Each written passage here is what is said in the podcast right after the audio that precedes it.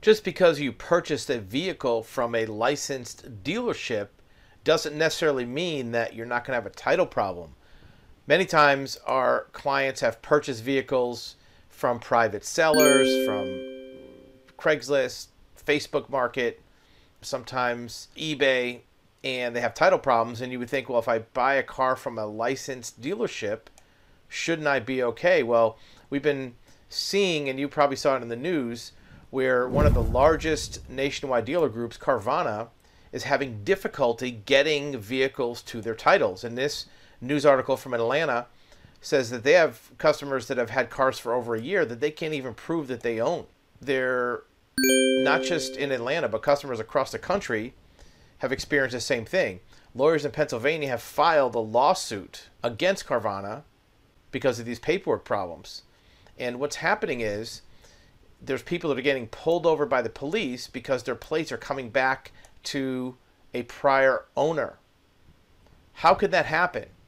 How could a vehicle that is sold to you still be showing in the name of a prior owner? Well, this title certificate for every vehicle is what determines who the owner is. And if Carvana didn't take that title certificate, sign it over to the new buyer, and submit it to the DMV, then no one's going to know that that new buyer is the owner. Well, how could that happen? Well, if Carvana purchased a vehicle from an auction and the auction never got on the title or there's a lien release pending, that could hold up the paperwork. There's a lot of bureaucratic problems with titles. I'm I'm sure that if you're watching this video, it's because you have a title problem on your vehicle. So you've probably experienced dealing with the DMV, dealing with the title authority, and you've seen how big of a problem that could be in getting a title, even when you have all the paperwork.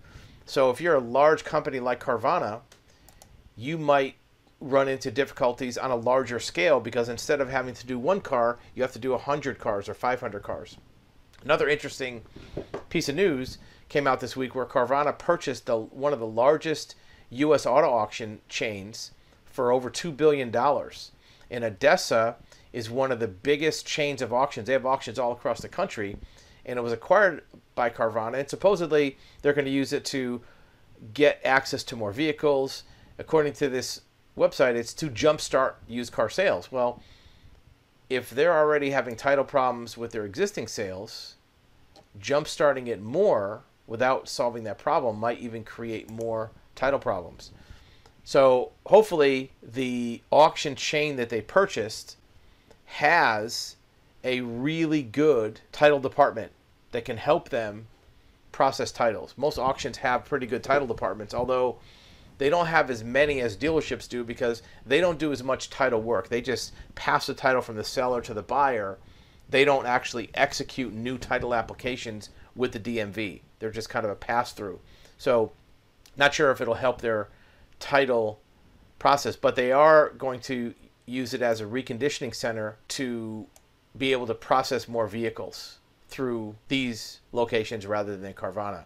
The additional revenue and footprint were appetizing opportunities for Carvana because they need more access to vehicles. Carvana sold $113,000, 113,000 vehicles um, in the fourth quarter, so they're doing about a half a million cars a year. That's 50% over last year's growth, but there's a tapering towards the end of the year because they're having trouble getting vehicles like every other dealer. And they don't have profitability. They're not making money. So they used capital and financing from their stock value to do this acquisition. ADESA, the auction, has 56 different auction sites will, which Carvana will be used to inspect and recondition in vehicles it sells online. So they may have just bought a recon center more than anything else, and hopefully they can take the profit from the auction and use it to maybe offset their losses from the auto retailing. In the meantime, these buyers of vehicles are hoping that maybe it makes it easier for them to get titles for the vehicles so they don't have to stop driving them and park them until Carvana fixes the title problem.